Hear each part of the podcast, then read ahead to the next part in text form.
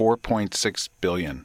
The Earth forms. Cambrian, 542 million. Complex life explodes. Permian Triassic, 251 million. 90% of species die. Cretaceous Tertiary, 65 million. Meteor kills the dinosaurs. 55 million. Primates appear. 2.3 million. Pleistocene, 200,000. Humans appear. 20,000. Agricultural 250. revolution. Industrial revolution. 60. Great acceleration.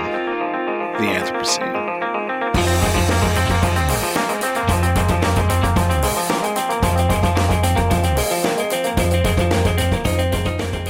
Generation Anthropocene, a program where we ask the question what does it mean to be living in the new geologic age? I'm your host, Mike Osborne, and today's interview is with David Lobell, expert on food security and the environment. Stay tuned.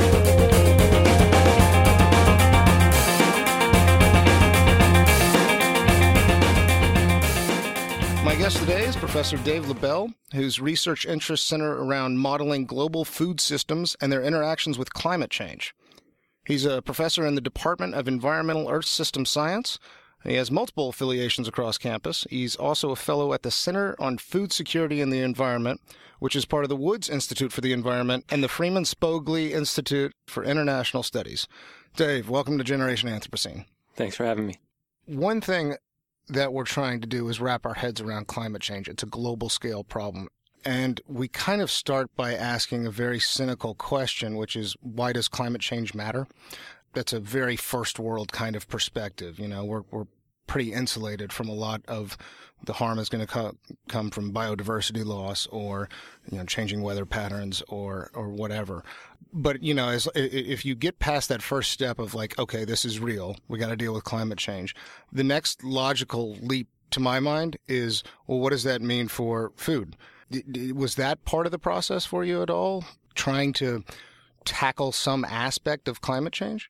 Well, you know, I actually sort of backed into climate change, and this was more after my, my PhD. I think I I sort of arrived at agriculture as um, something that, that needed to be done over the next 30 or 40 years very well if we were going to have enough land left for the other types of um, you know ecosystem services as people call them. So I was very much focused on um, this question of how do you feed people and how do you uh, and the answer to that, in my mind, was how do you improve the productivity of agriculture? And then in looking at the question of productivity in agriculture, one of the things that was often talked about was what what is climate change going to do? And I, you know, I actually was pretty um, underwhelmed by the evidence that was you know being cited at that point. And this was sort of towards the latter years of my PhD. And I was encouraged, in particular, by Chris Field here, to start you know expanding into that area and start looking at taking some of the quantitative techniques I have been using for other questions into the area of climate change. Okay, so I want to transition a little bit into food security, and I've heard you define it. I, I- think this is how a lot of people probably define it, um, by by saying it really comes down to, to three things: availability, access, and utilization. Uh, availability makes sense to me because that's is there a pile of grain out there? Is there food to be eaten? Access also makes sense to me. Is it um, is it something people can get at? Do they have access to it? And third was uh, utilization. Uh, that's the one I get tripped up on a little bit because it, I, I as I understand it, it's uh, can a body absorb nutrients, which to me is more a health issue than it is food. And obviously, there's there's overlap there, but I wonder why that gets thrown in there with food security. Yeah, it's a great question. Um, you know, and I don't really know the answer. It is, as you say, it's it's more of a health issue of is the body healthy enough to retain the nutrients. Um, I think you know, in part, it might be part of the definition because a lot of the measures of food security, for example, um, you know, looking at child under underweight or um, under height for their age or things like that, uh, could be caused by health issues that are not you know directly related to the ability to access food, and so it's it's lumped into those categories maybe so that the the common measures could be sort of inclusive of those types of causes. But I, I don't actually know the, the real reason why those are included. The the number that that also leaps out at me is how many people are in a food insecure situation. How many people suffer from a lack of food security? Uh, and it's somewhere around what one in seven, one in ten. Yeah, it's about one in seven right now. That's a billion people. Yeah. So there's a billion people going to bed hungry every night. Mhm. Um, my reading of things is that that that is not really about access and uh, well, no, I'm sorry, that it is about access, that Yeah. it's not about um, availability. Uh, is that we're growing enough food? It's out there. It has more to do with corrupt governments and oppressive systems and, and all kinds of political issues. Is that correct?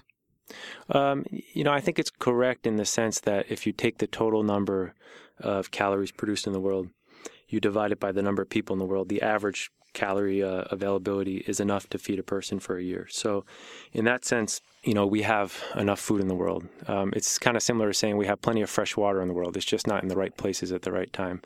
And we obviously have a food system in place internationally, which you sh- you should at least technically be able to get food from anywhere to anywhere else in the world to feed people. And so, you know, if you want to identify the main cause of food security in most food insecurity in most places, it is sort of inability of people to pay for food. But obviously, their ability to pay for food depends on the price of the food, and so it's you know the price of the food is going to depend on the total amount. So there's always going to be distributional issues, and it's a matter of you know where is that point where the price that can be paid is enough to feed you know to feed a person for a year. This seems like an important point with the 9 billion person question that you hear people raise that we're global population right now is at 7 billion. It's projected to be 9 billion around 2050 it may stabilize. There's plenty of uncertainty around that. But that question is not how much food can we grow or i mean certainly it is in part but Well, I think the question right now is not can we grow enough food. I mean, I think it's clear that right now for seven billion people, uh, we're growing enough food, but that is not a guarantee that we can grow enough food for eight billion or nine billion. I think what's probably one of the most least understood aspects of agriculture is that the last 30 or 40 years have been a series of really incredible innovations um, that really transformed agriculture. And that has helped keep production up with demand. There's no guarantee that those kind of things are going to continue. And, and lots of people, you know, question whether we're going to be able to maintain that momentum going forward. So, you know, I think in, in the first answer to the first question is um, the question of access is of primary importance right now, and it will be of continued importance. The question of do we have enough food in the world is going to be of, I think, increasing importance as we move forward. And both of those are not separate because these are both reflected in the price of food and the and the ability of people to pay those prices. Uh, you know, from now uh, through you know the next few decades as we as we grow in population. So uh, how might climate change affect food security Well, when we think about how food security is sort of the the meeting of people's ability to pay and, and having enough food that the prices are low enough, I think mostly what we think about is the effects of climate on the on the availability and the price of food. That the there will be you know issues of climate change affecting people's livelihood, affecting their incomes directly. You know, devastating cities with with major events that will you know hurt them enough to to cause their ability to pay to go down. Um, but mostly what we focus on is is what happens to the availability of food, and the you know the major factors involved are things like you know more intense heat waves, more common droughts in different regions, um, lots of negative things that can happen. At the same time, we know that there are some benefits of higher CO two in the atmosphere for for plant growth directly. I saw a paper you published last year where you, you identify four crops. It's uh, maize, soy, rice, and what am I? for Wheat. We yeah. Uh, and there was a figure in there that really popped out at me. It said uh, 75% of the global food supply comes from these four crops, either directly or indirectly. Uh, I guess that indirectly part is is what we feed livestock. that's right. Okay. Um, that really leaped out at me. I mean, it seems like if the purpose of science is to whittle down the variables, that's a pretty good whittling down. Yeah, it's actually um, it, it's quite remarkable how much uh, of our calories we get from these four crops. It's partly a testament to how attractive these crops are for various reasons, both taste and you know storability, cookability. Uh, it, it is remarkable how you know how much we can explain with just those four crops, and even beyond that, how much can be explained by the U.S. alone, because the U.S. is the major producer of of corn and of soybean, two of those four, and actually the U.S. is by far not irrigated. And what that means is there's a lot of variation from year to year in the U.S.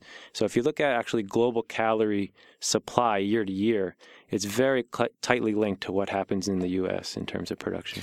This is actually something I really wanted to talk about. Why are we so good at this? What do we do here in the U.S. or what do we what resources do we have that make us so globally important to the food supply?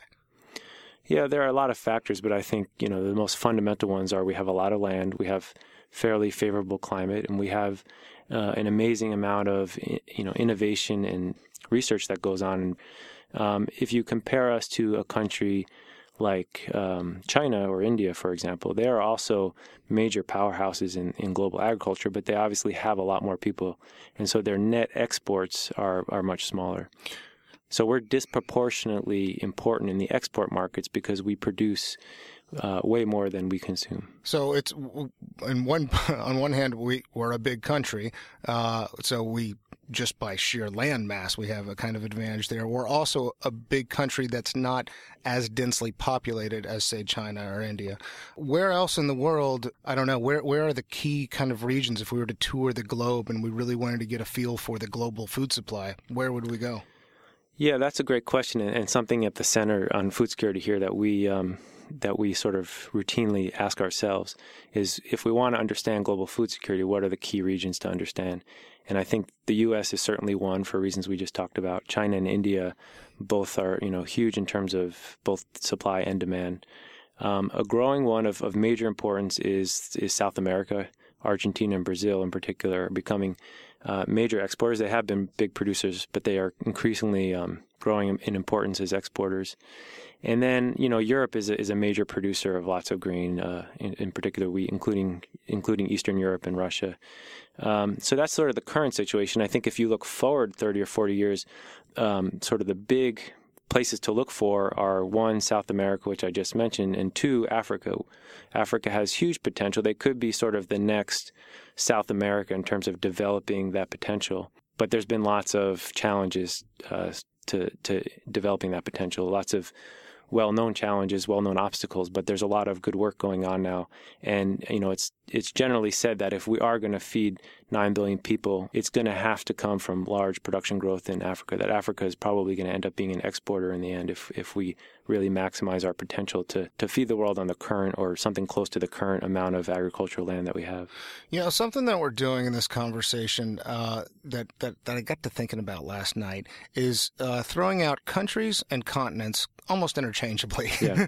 uh, and I was thinking about this. Uh, somebody relayed an anecdote to me about.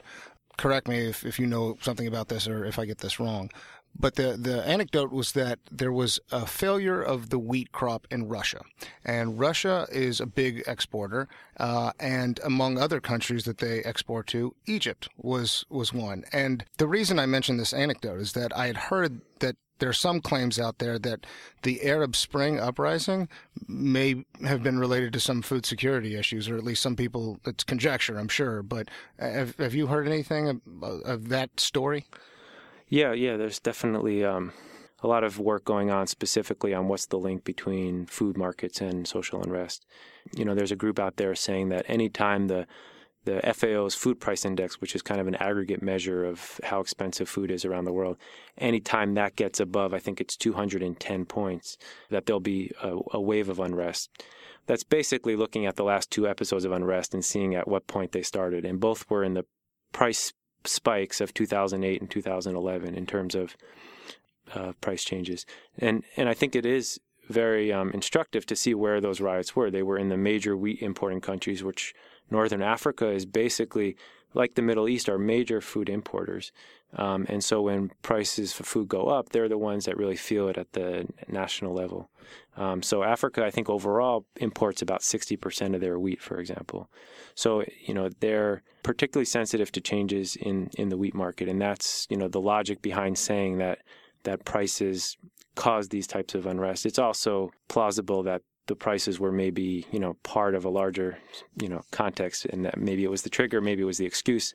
Um, it's very hard to analyze these things in, in Right, it's hard to attribute, you know, Yeah. a, a spike in wheat to the Arab Spring, but I, I, it, it does seem consistent. Yep. Uh, and I think where we've seen, you know, what we've learned from these, I think, hopefully, is that, you know, first of all, that food prices can increase quite quickly. That was something that 10 years ago, you know, people thought was largely something of, you know, of history and that we wouldn't have that anymore. And the other thing is that if you, you know, increase prices, there are, I mean, this is really common knowledge throughout much of the world, but there are very big political and social implications uh, of very quick uh, price increases. And the third thing I think is really important to understand, especially in the context of climate change, is that the impacts of events don't necessarily get felt strongest where the events happen. So if Russia has a big heat wave or the US has a big drought, the populations of those countries are not necessarily going to be the ones most affected. It might be the poor urban consumers in some wheat importing country that are going to really feel the effects of those of those changes. I want to return to something we talked about a second ago when we whittled it down to those four crops. We said a lot of it goes to livestock. I don't want to get bogged down into a conversation about animal rights, uh, but there is a pretty strong uh, relationship between GDP and meat consumption, correct? I, I, I think there's a lot of people out there who wonder how sustainable that is. Yeah, I mean, I think there's definitely some legitimate questions about the sustainability of how much meat we consume. I mean, first of all, there's the health effects of red meat, which you know I, I think are are well documented. Um, in terms of the environmental effects, I think there's no question that there are some negative environmental effects. You know, in terms of the poverty implications or the food security implications of meat consumption, um, it's it's a little trickier. I mean, I think in a lot of countries, livestock is very much a insurance policy that people have. You know, they invest in livestock. Insurance policy. Yeah, they're investing in livestock that helps them get through lean times. You know, they'll still produce milk even if it's you know not not rainy. It's a, livestock are a great way of sort of accessing very scarce resources. You know, grazing throughout lands that wouldn't produce very good crops. Um, you know, in many countries, your wealth is basically measured in how much livestock you have, and there's a very good reason for that. So, livestock shouldn't be dismissed entirely. I think it is legitimate to ask how much meat we should be eating, but it's it's hard for me just as a practical matter to imagine large scale um, adoption of of sort of no meat consumption. Now, I think more important or more um, plausible is potentially a shift away from sort of the ruminant, uh, like red meat. Uh, beef categories to more poultry and, and pork and eggs, which are definitely less. Uh, if you if you look at sort of the environmental impacts of those kind of things, are less uh, harmful. But it's really the red meat consumption that has the bulk of, I would say, the bulk of the environmental impacts in terms of greenhouse gas production, in terms of Land use know, change, land use change, and water quality issues.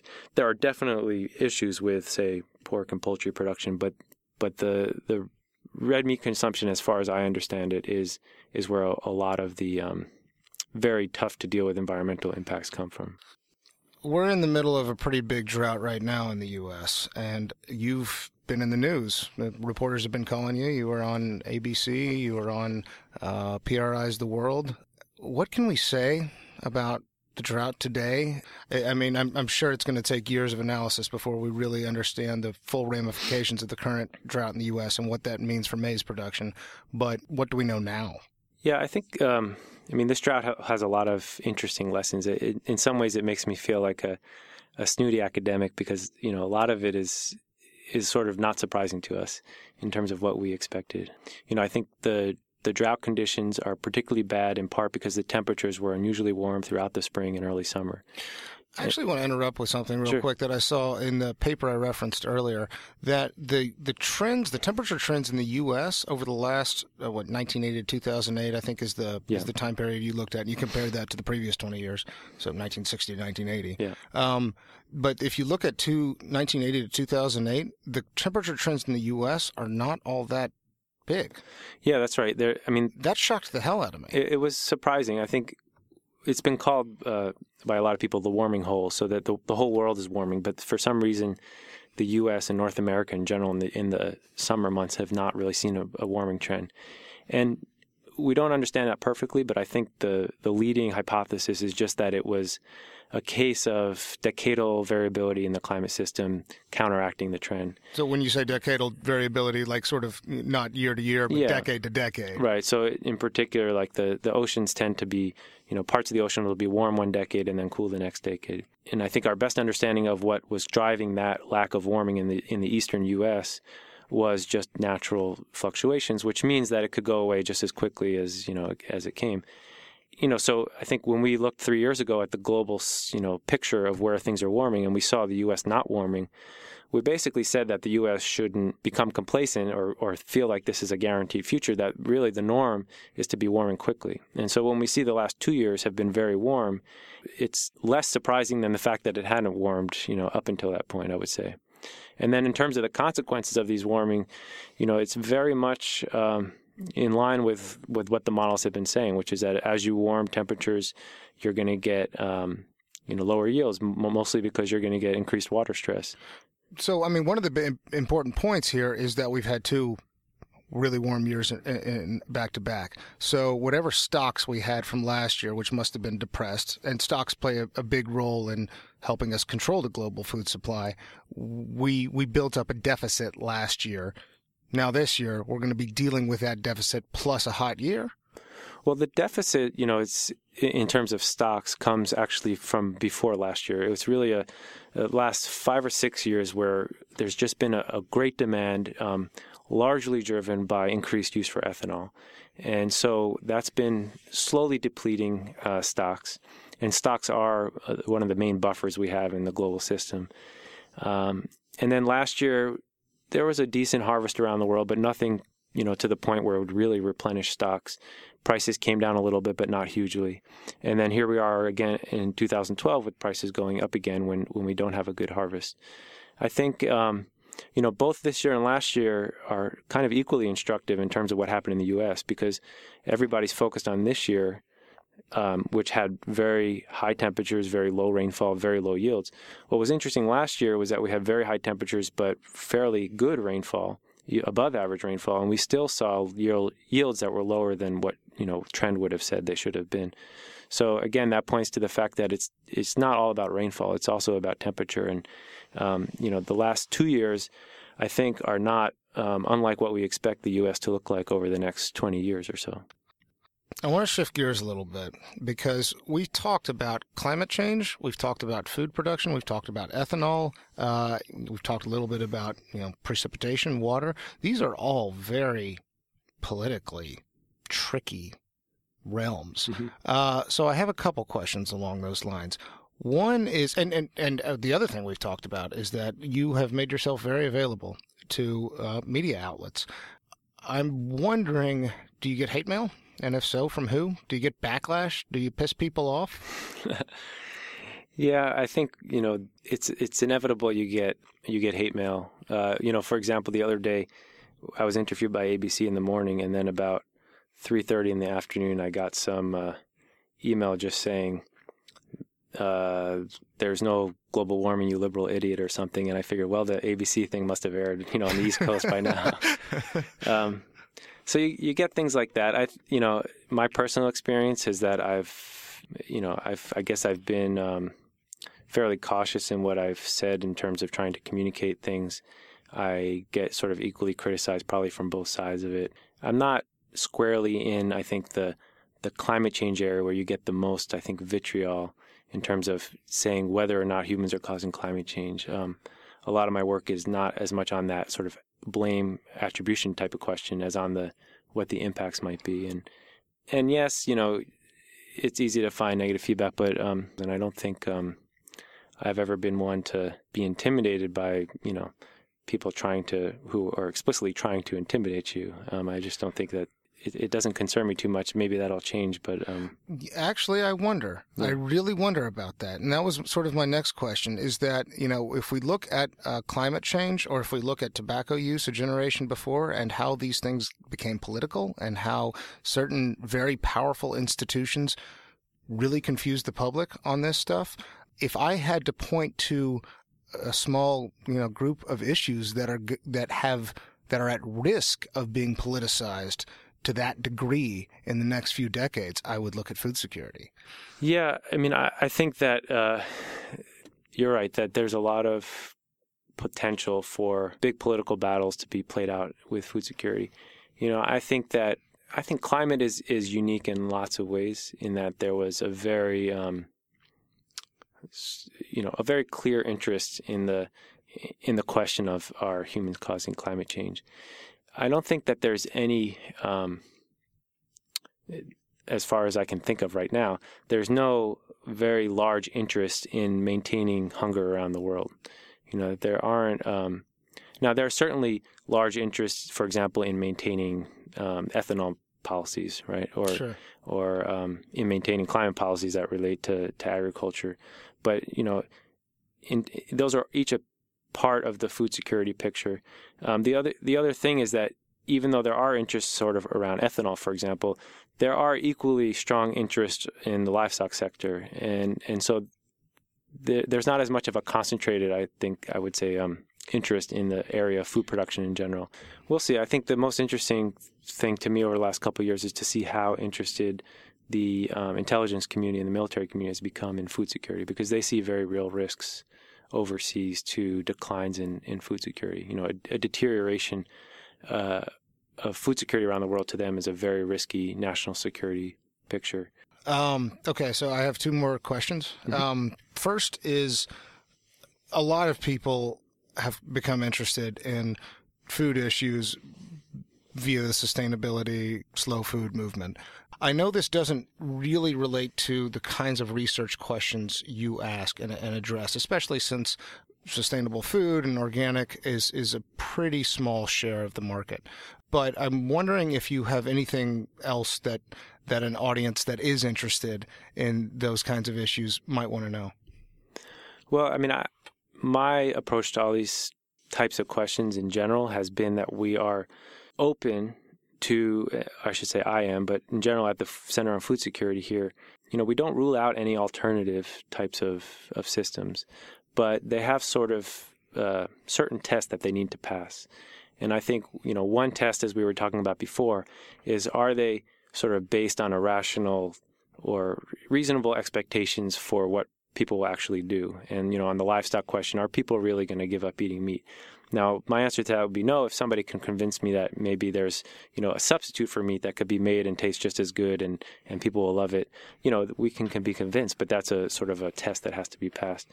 And the other test that really, to me, has to be passed is do the numbers add up in terms of feeding a global population? Hmm. And I think, you know, people like Michael Pollan are really good at making people realize where their food comes, making people realize the, you know, the externalities associated with different practices. But anecdotes can be very misleading if they are from, you know, in California, for example, we have, you know, great climate, great soils. We can probably do organics with lots of things very well. But, you know, Africa is probably the biggest example of organic agriculture out there. There's a lot of people there who are not fertilizing, who are using just, you know, livestock power, livestock manure. And, and the result is very low productivity, very persistent poverty. Um, so the question is, can you do the system you propose in enough places that it will be able to provide incomes for people to make the you know to make it socially and, and economically sustainable? And will it provide enough food to be agronomically sustainable to feed the numbers of people that we have? With the alternative being that if you can't feed the numbers of people but you still want that system then you have to clear a whole new large areas of land. You have to cut down trees to plant crops. and if you exactly, and if you if you want that system, you have to be explicit that it comes with that kind of um, environmental effect. I do think that a lot of people also come to it. I mean, there's a variety of reasons to come to the slow food movement. Maybe it's animal rights. Maybe it's you want to reduce your greenhouse gas emissions. Maybe it's because you like gardening, you like being outside, or you want to be connected with the community. That actually, I think maybe that last one's the most important. Is that people in, in a world of 7 billion and heading for 9 billion, more and more people feel like they don't have much power. They don't have much control over what the planet's doing and how we're shaping it. And I think a very compelling case can be made that we vote more with our dollars than we do with our votes. And that this is a way of, buying sustainable, buying organic, buying farmers market food is a way of expressing that power. Whether or not it's scalable, I guess it's still an open question, but I, I wonder what some of the other big hurdles are. If you wanted to dream big about how big sustainable agriculture could go, where would you start?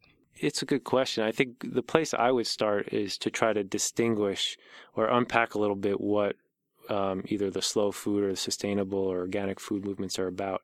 Because I definitely think there are some aspects in there that are potentially more scalable than other aspects. And I think people should be careful, for example, not to confuse vegetables and fruits with calorie, you know, the the main grains that provide most of our calories. I think it's perfectly sensible to try to um, to to have vegetables and fruits. You know, I I try to grow as much as I can or buy as much as I can from the farmers market, but I don't go to the farmers market to buy flour and, and rice and things like that. And maybe some people do, but but at a very you know high price premium you know, for me, I think the the thing that I try to get undergraduates not to do here, at least as a first step, is to not equate organic and sustainable. That organic has a very particular definition, sustainable is a particular concept, and they are not identical. And I think it, when people start to think about what does a sustainable global food system look like, it has a lot of the characteristics of our current food system. I don't think you can do a sustainable global food system without synthetic fertilizer, for example to the extent that people are interested in sustainable agriculture, I think the most compelling arguments are when you make it about social justice issues. But that tying those things together is really tricky. Yeah, I mean, so I, I think that my view of the world, I guess, is that when it comes down to it, people want to eat. People want, you know, energy. They want convenience. They don't want a hard life. When it comes down to it, for most people of the world, you know, at the income levels that they're at or will be at for the remaining, you know, decades, it's just not going to ever overtake the concerns of people in terms of their immediate needs.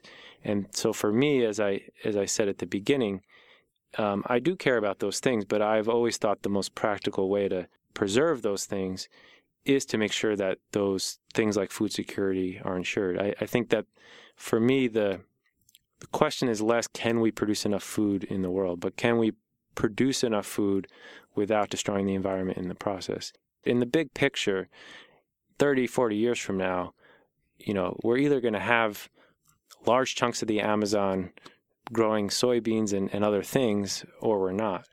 And we're going to have very high yields in Africa producing enough food for the continent and maybe for export, or we're not. And if we're not, then I just don't see much of a chance for things like, you know, carbon payments for keeping forests intact. I don't see those as having much of a chance if we haven't met the basic needs of people. Uh, well, Professor David Lobell, this has been very informative. Thanks so much for coming in today. Yeah, thanks for having me. I enjoyed it.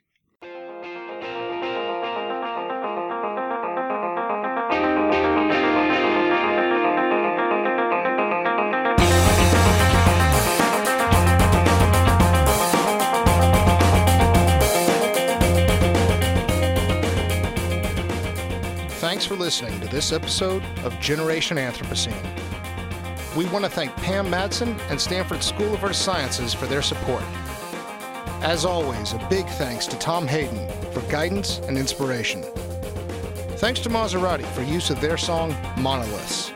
And thanks to KZSU Stanford 90.1. You can find all of our past episodes at stanford.edu slash group slash Anthropocene and you can like us on Facebook and follow us on Twitter at Gen Anthropocene.